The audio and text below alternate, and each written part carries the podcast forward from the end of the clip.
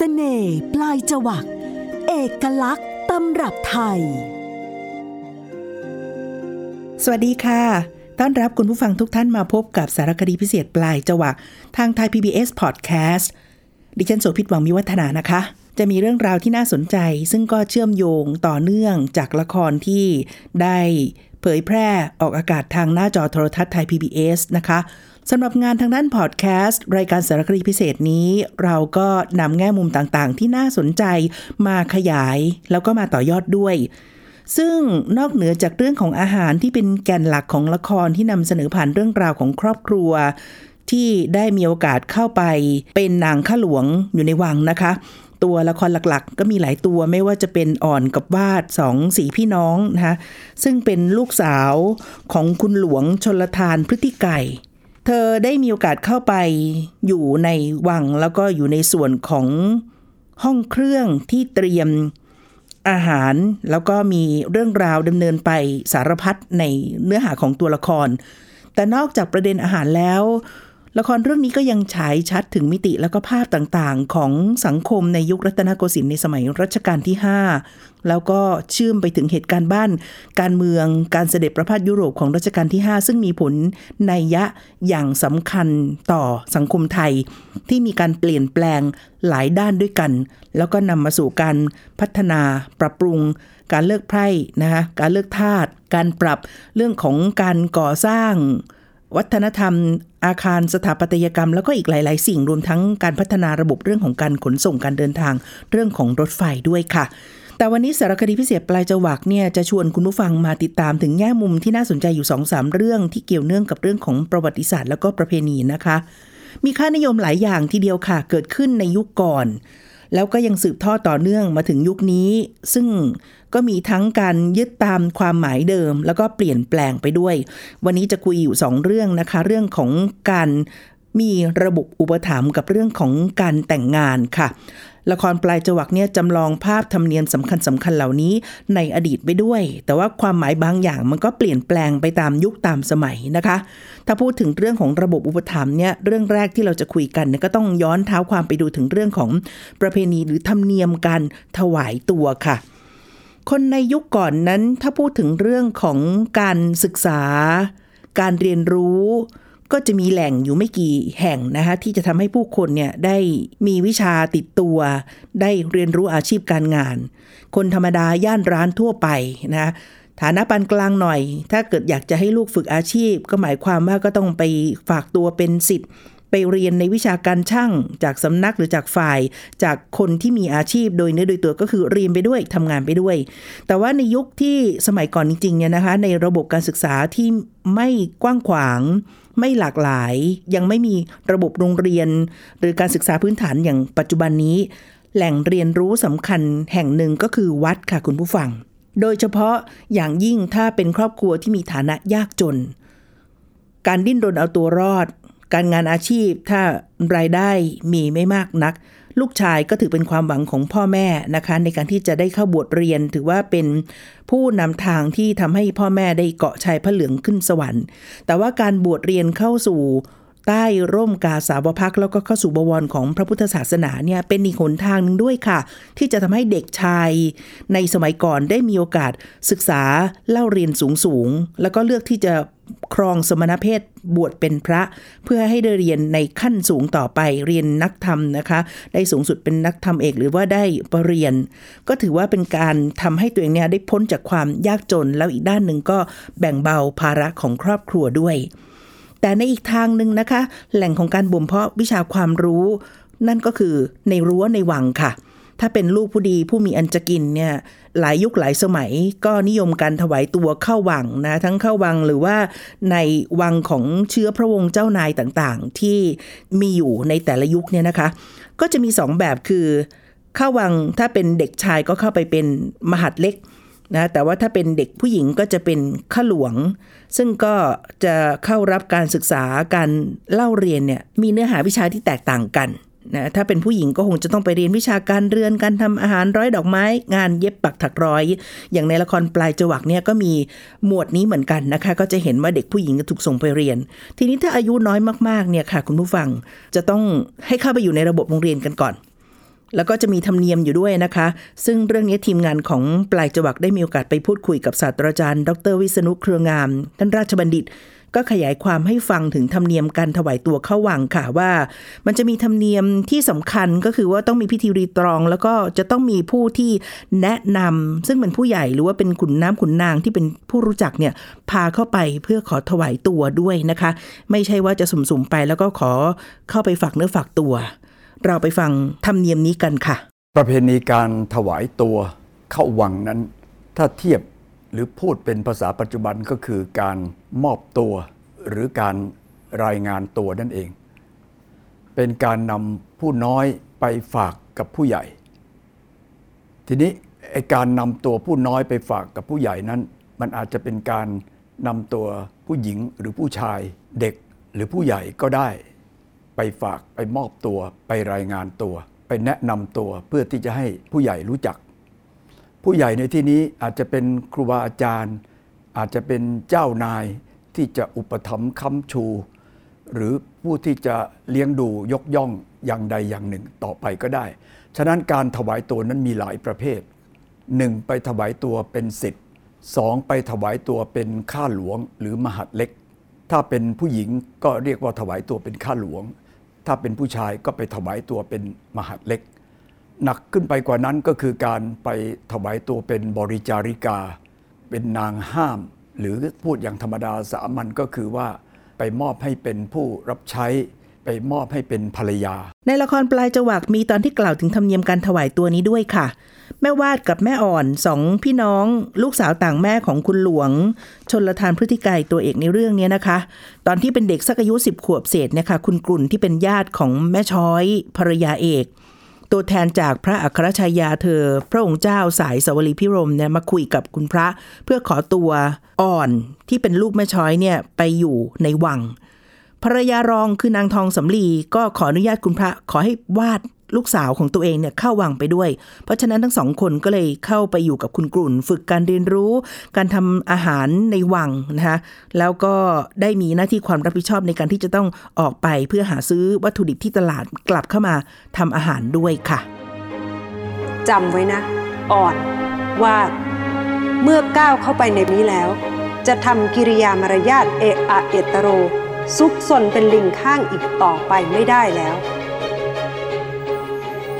ระราชฐานชั้นในเป็นที่อยู่ของสตรีที่เป็นผู้ดี ที่มีหน้าที่ทำงานราชการฝ่ายใน อย่าได้คิดว่างานของผู้หญิงที่นี่เป็นงานที่ไม่สำคัญ โดยเฉพาะผู้ที่เป็นข้าหลวงห้องเครื่องที่เรือนทรงประเคนอาหารการกินทุกอย่างที่ไปจากมือของพวกเรา คือเครื่องต้นเสวยของในหลวง ที่ทรงเป็นหัวใจ เป็นเหนือกล้าว เป็นผู้ดูแลคุ้มครองบ้านเมืองของเรา จะเลี้ยงไหวหรือเปล่าก็ไม่รู้ หน้าตาท่าทีไม่เลวทีเดียว เป็นพี่น้องกันหรือ เจ้าค่ะ อีฉันเป็นพี่เพคะหม่อมฉัน ใช่เพคะ หม่อมฉันเป็นพี่เพคะ คนหนึ่งน่ะ ลูกแม่ช้อย ฉันจำได้ หน้าตาท่าทีไม่ผิดแม่ ไม่คิดว่าคุณพระจะแถมอีกคนมาด้วย ชื่ออะไรกันบ้างหรือ แล้วทำกับข้าวกับปลากันเป็นหรือยัง อยู่กับฉัน ต้องทำงานหนักอยู่ก้นครัวนะ หม่อมฉันชื่อว่าเพคะ ทำเป็นหลายอย่างเลยค่ะ พริกแกงเอ่ยน้ำพริกเอ่ยแกงกะทิ แกงไม่กะทิ แกงคั่ว แกงไม่คั่วเพคะหนักไปทางแกงแกงพริกพริกๆนะ แล้วลูกแม่ช้อยล่ะ ทูลท่านสิว่าชื่ออะไร หม่อมฉันชื่ออ่อน ทำอาหารได้บ้างนิดหน่อยเพคะ พี่น้องสองคนนี้ไม่เหมือนกัน ตกลงฉันรับไว้มาช่วยงาน ตั้งใจให้ดี ตาดู หูฟัง มือทำมันฝึกฝนจนชำนาญ เรามาทีหลังคนอื่น ก็ต้องขยันมากกว่าคนอื่นหลายเท่า มีความอุตสาหะมานะ ไม่ย่อท้อต่อความลำบาก หวังว่าจะไม่ยอมแพ้แก่อุปสรรคง่าย ๆนะ กฎเกณฑ์ของคนยุคก่อนมีรายละเอียดที่สำคัญหลายเรื่องนะคะคุณผู้ฟัง ซึ่งดรวิษณุเครืองามก็ได้เล่าให้ฟังค่ะว่า เมื่อถวายตัวแล้ว โอกาสที่จะได้ออกมาเดินเตร็ดเตร่อยู่ข้างนอกหรือพบปะพูดคุยกับผู้คนได้อย่างเสรีเนี่ยก็แทบจะเป็นไปไม่ได้เลย จะมีจังหวะของการที่จะได้ออกมาในบางโอกาส เฉพาะที่สำคัญสำคัญเท่านั้นที่จะเป็นการเปิดหูเปิดตา อย่างเช่น เทศกาลประจำปีหรือว่างานฉลองต่างๆ สงกรานต์นอกจากนี้ในธรรมเนียมเดิมเนี่ยนะคะ ชายหญิงไม่ได้มีโอกาสที่จะพูดคุยกันได้อย่างเสรี และผู้หญิงก็ต้องถูกวางตัวให้ว่าเป็นผู้ที่มีความสำรวมในกิริยามัญญาตมีความเรียบร้อยต้องรักนวลสงวนตัว ไม่อาจจะทำได้ตามใจปรารถนา ยิ่งเมื่ออยู่ในวังแล้วก็จะมีการแบ่งเป็นเขตพระราชฐานเป็นชั้นนอกชั้นใน โดยเฉพาะชั้นในที่อยู่เป็นของเจ้านายฝ่ายในผู้หญิงเนี่ยก็จะเป็นพื้นที่ห่วงห้ามที่เคร่งครัด เพราะฉะนั้นโอกาสที่สาวชาววังจอกมาเจอผู้คนนั้นก็จะยากมาก สามารถจะมาได้ก็ในบางกรณีอย่างเช่น ตามเสด็จเจ้านายหรือว่าจะขอ พระราชทานอนุญาตในการเดินทางกลับไปเยี่ยมบ้านได้วันสองวัน แล้วก็กลับเข้ามาใหม่ อาจารย์วิษณุได้เล่าให้ฟังถึงเรื่องของโอกาสที่บรรดาสาวชาววังจะได้มีโอกาสมาข้างนอก แล้วก็จะได้ไปเจอกับชายหนุ่มหรือพบปะกับผู้คนอื่นบ้าง นั่นก็คือโอกาสของการไปเดินตลาดค่ะ คนที่มีหน้าที่จ่ายตลาดก็คือคนที่มีหน้าที่เท่านั้น ไม่ใช่ใครนึกจะจ่ายตลาดนึกจะซื้อของจะไปช้อปปิ้งที่ไหนเนี่ยทำอย่างนั้นไม่ได้ มันก็จะมีบางพวกที่อนุญาตให้ออกไปจ่ายตลาด ตลาดที่จะออกไปจ่ายกันส่วนใหญ่ก็เป็นตลาดแถวแถวๆพระบรมหาราชวัง เช่นบางกรณีก็ไปไกลกันจนถึงตลาด คือสมัยก่อนมันมีตลาดบกกับตลาดน้ำตลาดบกก็คือตลาดที่อยู่บนบก ซึ่งส่วนใหญ่ก็อยู่แถววัดโมลี โลกยารามทางฝั่งทน หรือถ้าหากว่าฝั่งพระนครเอง ก็แถวท่าเตียน แถววัดพระเชตุพนหรือวัดโพ แถวท่าพระจันทร์ หรืออาจจะไปจนกระทั่งถึงตลาดสำเพ็งถ้าซื้อของบางอย่าง ซึ่งไม่มีอยู่แถวแถวพระบรมหาราชวัง แต่ที่แน่ ๆก็คือบริเวณประตูพระบรมมหาราชวังที่เรียกกันลำลองว่าประตูดิน เป็นประตูที่หันออกสู่แม่น้ำเจ้าพระยา ใกล้ๆกับท่าราชวรดิต ตรงนั้นจะมีคนเอาข้าวของมาวางขายอยู่นอกวัง เดินออก นอกประตูพระบรมหาราชวังไม่กี่ก้าวก็สามารถซื้อของบางอย่างได้ แล้วก็เวลาใครที่ต้องการที่จะฝากจดหมายไปถึงญาติที่อยู่ในวัง ก็จะไปรอฝากกันอยู่ที่นั่น จะมีเจ้าหน้าที่มารับ เพราะฉะนั้นตรงประตูปากประตูดินนั่นนะซึ่งเป็นเป็นเป็นทางเข้าออกของหมาดเล็กและขุนนาง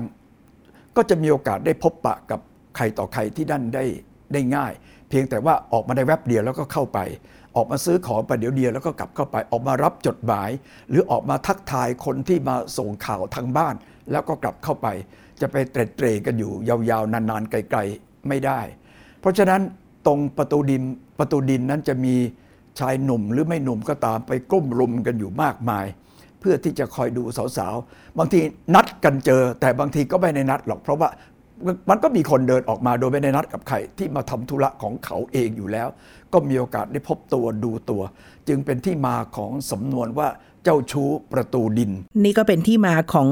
สำนวนเจ้าชู้ประตูดินด้วยนะคะ ก็เป็นเรื่องของการเรียกขานพื้นที่ ที่บริเวณหน้าวัง ประตูทางออกที่ผู้คนคึกคักหนาแน่นทั้งมาขายของ มาดักรอฝากจดหมายให้ญาติที่เข้าไปอยู่ในวัง แล้วก็เป็นพื้นที่ย่านการค้าที่จะมีโอกาสพบปะกับผู้คนค่ะ ถ้าพูดถึงเรื่องของความรักแล้วก็การแต่งงานแล้วหนุ่มสาวยุคก่อนเนี่ยนะคะ อย่างที่บอกว่าโอกาสในการจะเจอกันเนี่ยมันก็ยากพอสมควรทีเดียว เพราะฉะนั้นจึงต้องมีสะพานเชื่อมที่เป็นตัวกลางก็คือแม่สื่อแม่ชักค่ะ ซึ่งเรื่องนี้ค่ะก็เป็นที่มาของคำสุภาษิตนะคะที่เป็นคำพังเพยพูดถึงเรื่องนี้ด้วยเหมือนกันธรรมเนียมแม่สื่อแม่ชัก หรือว่าพ่อสื่อเนี่ยเราได้รับอิทธิพลมาจากจีนนะคะ หลักๆแล้ว ก็เป็นผู้ที่ทำหน้าที่เอาข้อมูลของหนุ่มหรือสาว ไปให้พ่อแม่ของแต่ละฝ่ายประกอบการตัดสินใจนะคะว่า ถ้าแต่งงานแต่งการกันออกไปแล้ว ผู้ชายเนี่ยจะทำให้พ่อแม่ฝ่ายหญิงมั่นใจได้ว่าเป็นหลักมั่นคงให้ได้ ทั้งฐานะการงานทรัพย์สินหน้าตาก็ดูประกอบประกอบกันไป ในขณะที่ฝ่ายหญิงเองเนี่ยพ่อแม่นั้นก็จะต้องมั่นใจได้จากสเปคของเจ้าหนุ่มที่บรรดาแม่สื่อแม่ชักมาให้เลือกเนี่ยนะคะว่า หญิงผู้นั้นมีคุณสมบัติเพียบพร้อมที่จะเป็นสีภรรยาที่ดีทำอาหารการกินได้ ดูแลเย่า ดูแลเรือนได้นะคะ ก็เป็นที่มาของสำนวนที่เรียกว่าคลุมถุงชนค่ะ ในยุคก่อนเนี่ยบางคู่ไม่ได้มีโอกาสเจอหน้าเจอตากันก่อนนะคะ มาเห็นกันอีกทีนึงก็คือตอนคืนส่งตัวเข้าหอนั่นเอง แล้วก็คนไทยในยุคโบราณนั้น ก็ไม่ได้มีค่านิยมที่จะมีการหย่ากันหลังจากที่แต่งงานแล้ว แม้ว่าอาจจะมีชีวิตคู่ที่ไม่ได้รับรื่นมากนัก ก็ต้องเน้นเรื่องของการปรับตัวเข้าหากันเพื่อประคับประคองชีวิตคู่ให้ไปให้รอดก็ได้ แต่ว่าในอีกด้านหนึ่ง พอยุครัตนโกสินทร์ช่วงหลังๆ มาเนี่ยค่านิยมในเรื่องของการหย่า ถ้าเกิดว่าชีวิตการแต่งงานไปไม่รอดเนี่ยก็เป็นเรื่องที่เปิดเผยแล้วก็ทำได้มากขึ้น ซึ่ง ความหมายของการแต่งงานเนี่ยนะคะ ในอดีตโบราณก็มีธรรมเนียมที่แตกต่างกัน แล้วก็มีคำเรียกขานที่แตกต่างกันด้วย ฟังเรื่องนี้จากศาสตราจารย์ดรวิษณุค่ะคำว่าแต่งงานนั้นในสมัยก่อน มีคำศัพท์ที่หรูหรามากอยู่สองคำคือคำว่าวิวาหะมงคล ซึ่งภายหลังเราเรียกย่อๆว่าวิวา และอีกคำหนึ่งก็คือคำว่า อาวาหะมงคล ซึ่งผมไม่เคยเห็นใครเรียกย่อๆว่าอาวา ที่เป็นเช่นนี้ก็เพราะว่าระยะหลังไม่ได้แยกประเภทของการแต่งงานออกเป็นสองประเภทอีกต่อไป ความแตกต่างระหว่างวิวาหมงคลกับอาวาหมงคลก็คือว่าอันหนึ่งเป็นเรื่องแต่งงานแล้วก็พาภรรยาเนี่ยเข้ามาอยู่ในบ้านผู้ชาย อีกอันหนึ่งก็คือการที่แต่งงานแล้วผู้ชายพาตัวเองออกไปอยู่ในบ้านผู้หญิง มันก็เลยแยกเป็นวิวาหมงคลกับอาวาหมงคล แต่ภายหลังเนี่ยใครจะไปอยู่บ้านใครก็ไม่สำคัญ หรือทั้งสองคนไม่ได้อยู่บ้านตัว ออกไปเช่าแฟลตเช่าคอนโดเช่าบ้านอยู่ด้วยกัน ก็ได้หลังๆก็เลยเรียกสั้น ๆ ว่าวิวา หรือบางครั้งก็เรียกว่า มงคลสมรส หรือเรียกว่าสมรส การแต่งงานเป็นพิธีที่สำคัญอย่างมากสำหรับคู่หนุ่มสาวแล้วก็ครอบครัวนะคะ มีความซับซ้อน มีรายละเอียดที่แตกต่างกันไปตาม แต่ละสภาพสังคมค่ะ เกี่ยวข้องทั้งประเพณี ระเบียบแบบแผนที่ต้องทำให้ถูกต้องตามหลักธรรมเนียม รวมทั้งการต้องให้ความสำคัญแล้วก็ใส่ใจ ในรายละเอียดทุกอย่าง รวมไปถึงอาหารการกินที่จะเลี้ยงแขกเรือ ซึ่งมาร่วมงานมงคลแล้วก็ร่วมแสดงความยินดีด้วย ดรวิษณุได้อธิบายความหมายของค่านิยม แล้วก็การพยายามจะทำให้เป็นความหมายในทิศทางที่ดีสำหรับการเตรียมอาหารการกินในงานแต่งงานค่ะ การเลี้ยงซึ่งวันนี้ก็มักจะไปจัดตามโฮเทลใหญ่ ๆ สมัยก่อนเลี้ยงนั้นต้องจัดที่บ้าน แล้วก็โดยมากมักจะจัดกันที่บ้านเจ้าสาว แล้วก็จัดเป็นงานใหญ่ ขนมก็ดีอาหารก็ดี เครื่องใช้ไม้สอยก็ดี จะต้องเป็นไปตามธรรมเนียมโบราณทั้งสิ้น จะต้องเลี้ยงอาหารอะไร เช่นต้องเลี้ยงขนมกง หรือเลี้ยงอะไรก็ตามที่มีลักษณะเป็นของคู่ ถ้าเป็นสมัยนี้ก็คงปาต้องโกมั้งแต่สมัยก่อนเป็นขนมกง เป็นขนมหลายอย่างที่มีเป็นคู่หรือติดกัน ซึ่งเป็นมงคล แล้วก็แม้แต่อาหารเอง ก็จะจัดอาหารให้เข้ากับสูตรของการแต่งงาน คนไทยมีความคิดในเรื่องพวกนี้มาก ถ้าเป็นงานเลี้ยงฉลองวันเกิดก็ต้องของที่เป็นเส้น เช่นขนมจีน เพื่อแสดงถึงความยืนยาว ถ้าเป็นงานแต่งงานก็ต้องเป็นของหรืออาหารที่เป็นคู่เข้าคู่กัน เช่นปลากิมคู่กับขนมแชงมา หรือว่าข้าวเหนียวคู่กับถั่วดำดำนองนี้เป็นต้น หรืออาหารก็จะต้องเป็นเครื่องคาว เครื่องหวาน ที่เป็นสำรับที่เข้าคู่กัน เครื่องจิ้ม แกงก็มีเครื่องที่แหนม ทุกอย่างมันจะมีความหมายทั้งหมด มีคตินิยมในการอสอนทั้งหมด มีเรื่องที่เล่ากันสืบมาว่าเมื่อครั้งที่หลวงยกระบัด ซึ่งนามเดิมว่าทองด้วง เข้าพิธีสมรสกับคุณนาค ซึ่งเป็นลูกขหบดีที่อัมพวา ก็ต้องไปจัดงานเลี้ยงกันที่บ้านอัมพวาของคุณนาค ก็จัดสำรับกับข้าวใหญ่โตมโหฬารเชิญแขกกันมาก บ้านช่องไม่พอก็ต้องทำเป็นแพรยื่นไปในแม่น้ำแม่กรอง ปรากฏว่าแขกบ้าจนกระทั่งแพเนี่ยทลายพังลงมา เป็นสำนวนเล่าติดปากสืบมาเจ้านายในพระราชวงศ์จักรี ท่านก็เล่าสืบกันต่อมาว่าต้นตระกูลฉันแต่งงานกันจนแพทลายลงน้ำ เพราะฉะนั้นจะจัดงานเลี้ยงอะไรให้ใหญ่โตก็อย่าถึงขนาดแพ่ทลายนะ อันนี้เป็นสำนวนที่เคยใช้กันมา แต่คนรุ่นหลังอาจจะไม่เคยได้ยินแล้ว นั่นเป็นเพราะว่ามีที่มาจากเมื่อครั้งกระโนนซึ่งหลวงยกกระบัดทองด้วงนั้นต่อมาก็คือ พระบาทสมเด็จ พระพุทธยอดฟ้าจุฬาโลกมหาราช ส่วนคุณนาคที่เป็นภรรยานั้นต่อมาก็คือ สมเด็จพระบรมราชินีของรัชกาลที่หนึ่ง พระอมรินทรามาศก็เป็นคำที่ถูกพูดถึงนะคะว่า งานเลี้ยงใหญ่โตมาก เปรียบเปรยให้เห็นว่ามันมากขนาดที่ทำให้แพรพังทลายกันเลยทีเดียว ในละครปลายจวักมีฉากที่ปรากฏเรื่องของพิธีการแต่งงานด้วยนะคะ หลังจากที่อ่อนลูกสาวภรรยาเอกของคุณหลวงเนี่ยจะแต่งงาน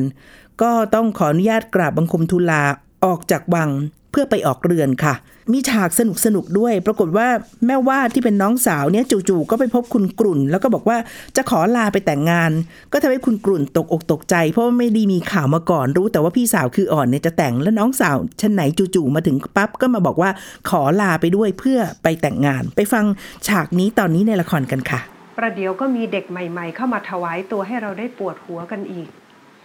แต่คุณอ่อนเธอไม่เหมือนเด็กคนอื่นนะคะ ทั้งกริยามารยาท แล้วก็ฝีมือทำครัว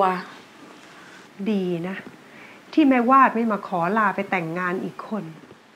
ขอประทานโทษค่ะ เด็กบ้า มาไม่ให้ซุ่มให้เสียง ดิฉันจะมาขอลาค่ะ หรือว่าคุณวาดจะขอลาไปแต่งงานจะฉม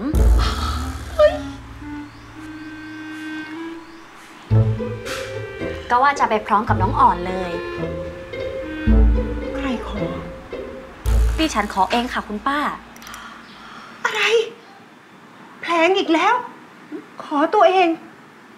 กับใคร ก็กับหลายคนด้วยกันค่ะ บัดสีบัดทะเลิง พูดอะไรแบบนี้ เป็นสาวเป็นนางอย่าพูดจาให้มันแก่นแก้วเกินไปนัก คุณป้ากลุ่นเจ้าขา หน้าบาดสีตรงไหนคะ แค่ขอลาไปงานแต่งงานของน้องสาวตัวเองทำไมถึงไปไม่ได้ล่ะคะ เมื่อครู่คุณวาดบอกว่าจะลาไปไหนนะคะ ก็ลาไปแต่งงานน้องอ่อนไงล่ะชม อาทิตย์หน้าที่จะถึงไปด้วยกันหลายคนค่ะ ทั้งแม่ปราง และข้าหลวงตำหนักเดียวกับแม่ปราง ไปช่วยงานแต่งงานน้องอ่อนด้วยกันหลายคนจริง ทีหน้าทีหลังก็พูดให้มันครบครบลาไปงานแต่งงาน ไม่ใช่ลาไปแต่งงานๆค่ะ คุณป้า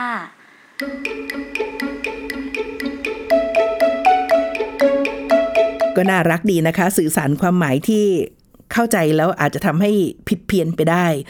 คู่บ่าวสาวในสมัยก่อนต้องเตรียมตัวเองหลายเรื่องค่ะคุณผู้ฟัง นะคะต้องมีการเรียนรู้ธรรมะในการครองเรือน หน้าที่ของสามีเป็นอย่างไรบ้าง หน้าที่ภรรยาต้องทำอย่างไร แล้วก็ฝ่ายชายเนี่ยต้องถูกฝึกความอดทนด้วยค่ะ ก็จะถูกห้ามไม่ให้พบหน้ากันละกันก่อน งานแต่งถึง 7 วันถึงเป็นสัปดาห์ แต่ตอนหลังธรรมเนียมนี้ก็กลืนกลายมานะคะ ไม่ได้ถูกเน้นมากเหมือนในอดีตแล้วก็นอกเหนือจากการเตรียมเสื้อผ้าเครื่องแต่งกาย อาหารหวานคาวที่เลี้ยงรับรองแขกเรือในงานในวันพิธีแล้ว ขั้นตอนสำคัญก็คือพิธีการค่ะ คำอวยพรแล้วก็ข้าวของเครื่องใช้สิ่งของต่างๆ ล้วนแล้วแต่จะต้องเป็นความหมายในทางมงคล แล้วเป็นถ้อยคำที่บ่งบอกถึงความเจริญรุ่งเรือง ความงดงามของการเริ่มต้นชีวิตใหม่ของชีวิตคู่ ละครปลายจวักก็จำลองฉากเหล่านี้ด้วย ในตอนที่แม่อ่อนแต่งงานกับพ่อเลิศนะคะ แล้วก็มีผู้หลักผู้ใหญ่มานอนเตียงถือเป็นเคล็ดเอาเลิกเอาชัยค่ะ นายบุญมั่น นายบุญคง นายเงินนายทอง มาพร้อมกันแล้วหรือยัง มาแล้วเจ้าค่ะ ถ้าอย่างนั้นเชิญนอนได้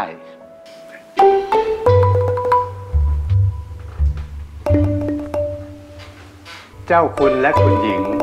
หลับฝันเห็นอะไรบ้างจ๊ะ เห็นลูกเต็มบ้าน เห็นหลานเต็มเมืองจ้ะ เห็นเงินเห็นทอง เห็นลาบเห็นยศจ้า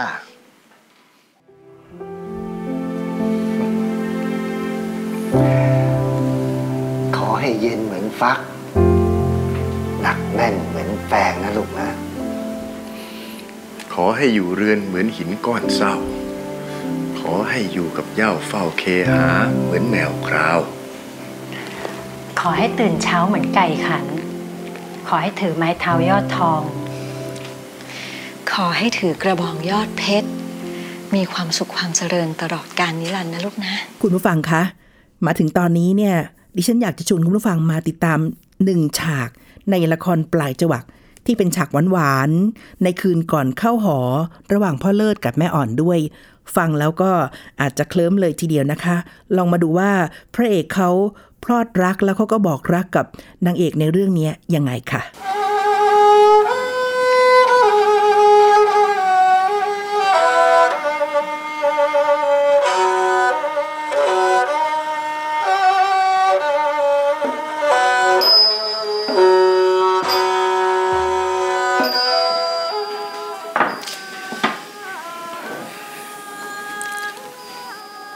หม้อใส่น้ำฝน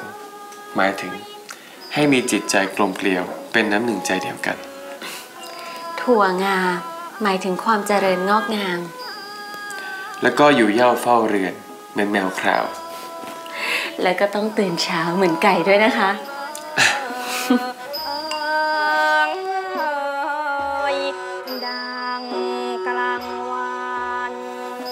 ไพเราะนัก พระราชนิพนธ์ล้นเกล้า พระพุทธเลิศล่านภาลัยเพลงพระสุบิน ทรงสุบินเห็นพระจันทร์เลื่อนลอยลงมาพร้อมกับเสียงดนตรีทิพย์และเมื่อดวงจันทร์เคลื่อนไป เสียงเพลงก็แผ่วจางลง พระองค์ทรงตื่นจากบรรทมก็ยังทรงจำได้ โปรดทรงให้ตามเจ้าพนักงานการดนตรี มาต่อเพลงยามราตรีทัน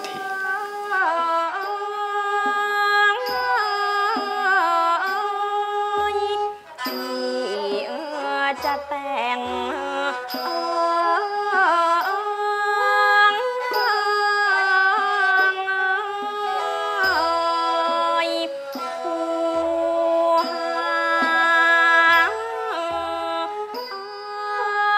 เนื้อเพลงก็เป็นพระราชนิพนธ์ของพระองค์ท่าน บทกลอนเรื่องอีเหนาไพเราะหวานซึ้งมาก น้องเคยอ่าน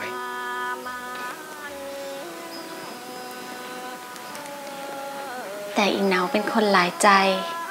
เห็นแก่ตัว ออกจะเอาเปรียบผู้อื่นอยู่มาก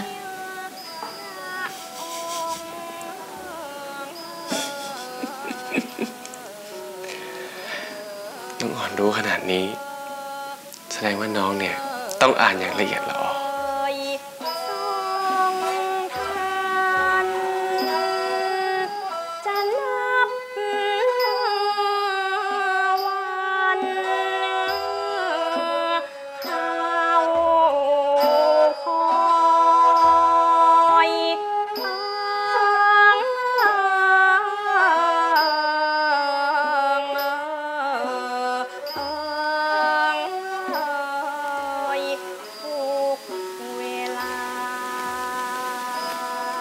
หลันลอยเลื่อนจริงๆด้วย สว่างไปทั่วทั้งลำคลอง พี่ท่องกลอนอีกหน่อยให้ฟังเอาไหม พี่จำได้อยู่หลายตอน เอ็นองค์ลงแอบ แนบน้อง เชยปราง พลางประคองสองสมค ลึงเคล้า เย้ายวน สำรวนรม เกลียวกลม สมสวัสดไม่คลาดคลาย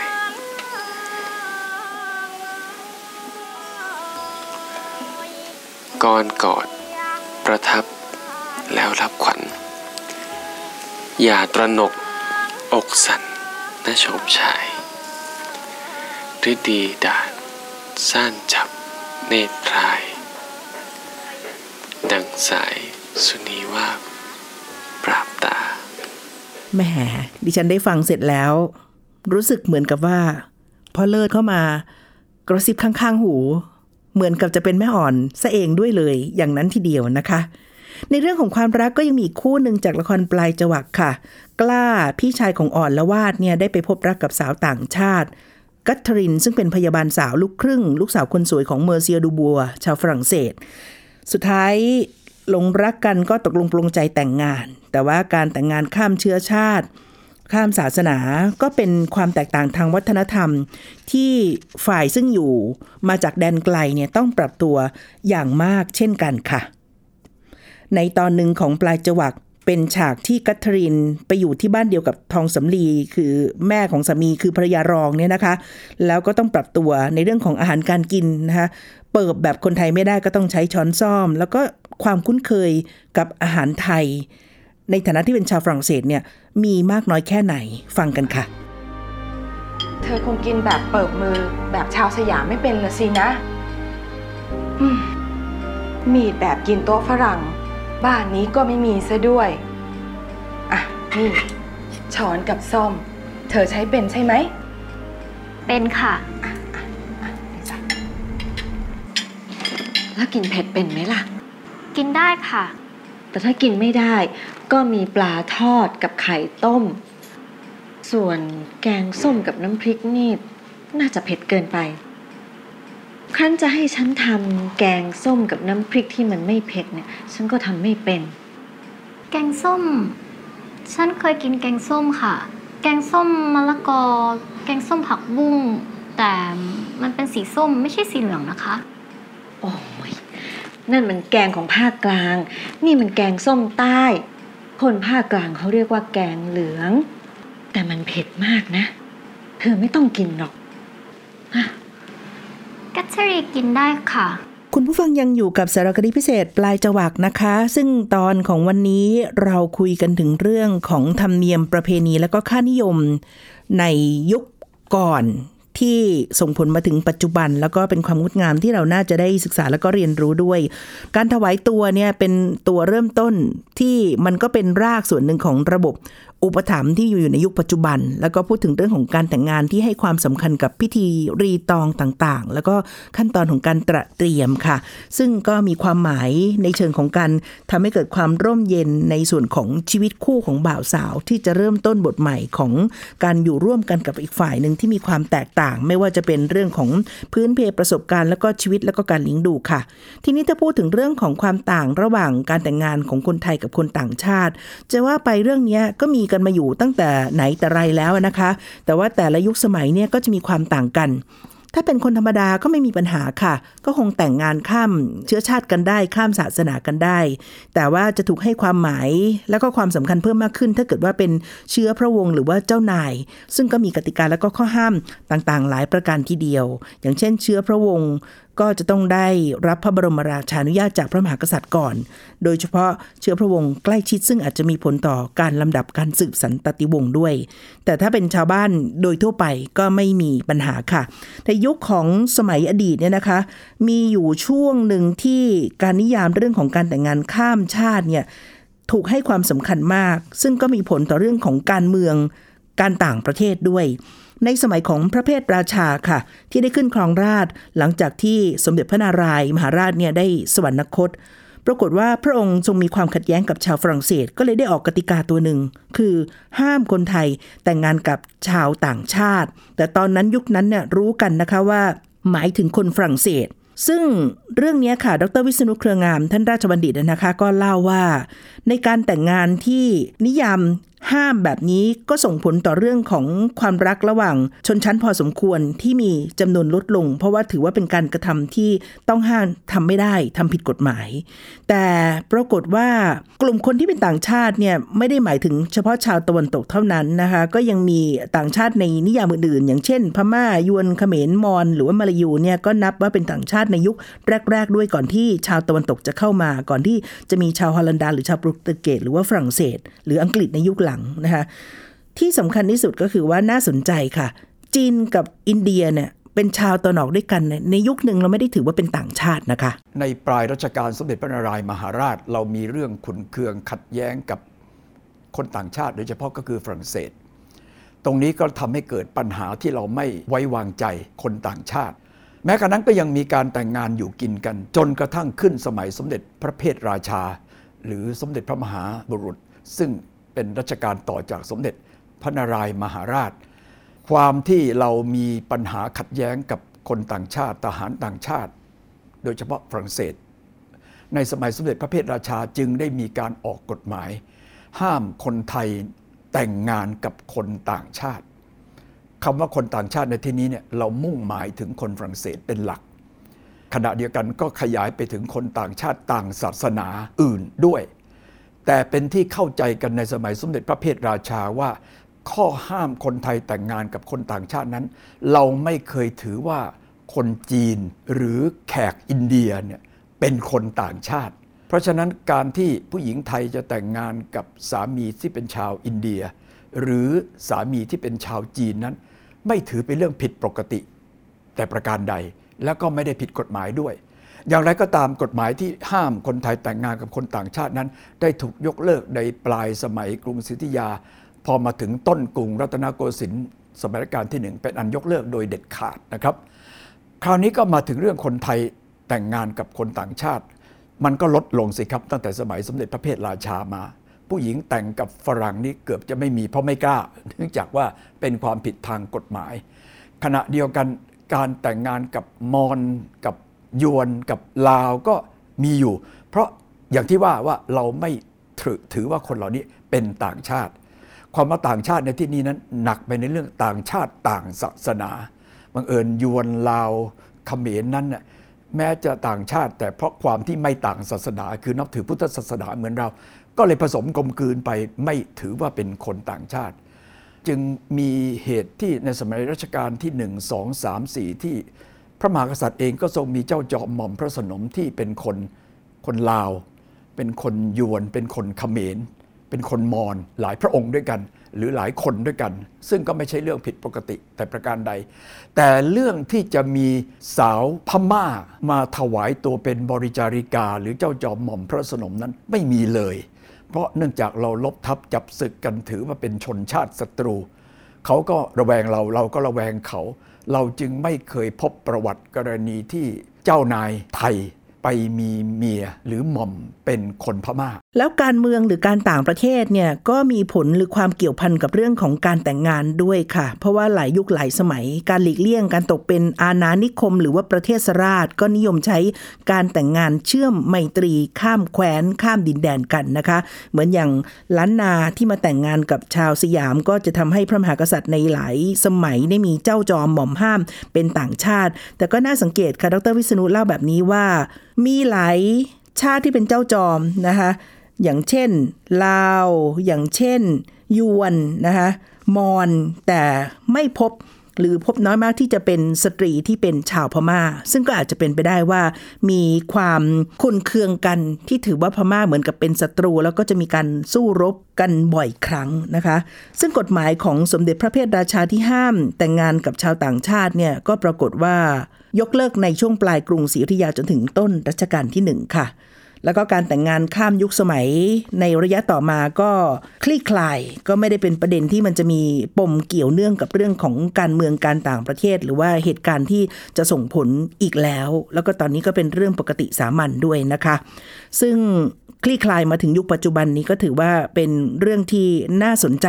ว่าในยุคสมัยที่เปลี่ยนแปลงไปเนี่ยก็มีความแตกต่างกันไป แล้วก็ มันสะท้อนถึงเรื่องของสิ่งที่เกิดขึ้นในอดีตที่จะมีผลต่อปัจจุบันด้วยค่ะ นี่ก็เป็นเรื่องของสารคดีพิเศษปลายจวักที่ดิฉันนำมาคุยให้ฟังนะคะ จากการไปได้พูดคุยกับท่านราชบัณฑิต ดรวิษณุเครืองาม แล้วก็เชื่อมโยงไปถึงเรื่องของบางฉากบางตอนในบทละครที่ออกอากาศเรื่องปลายจวักทางไทย PBS ค่ะ ทั้งหมดเป็นเรื่องราวของสารคดีพิเศษในวันนี้ ดิฉันโสภิตบังมีวัฒนา ลาแล้วนะคะ สวัสดีค่ะ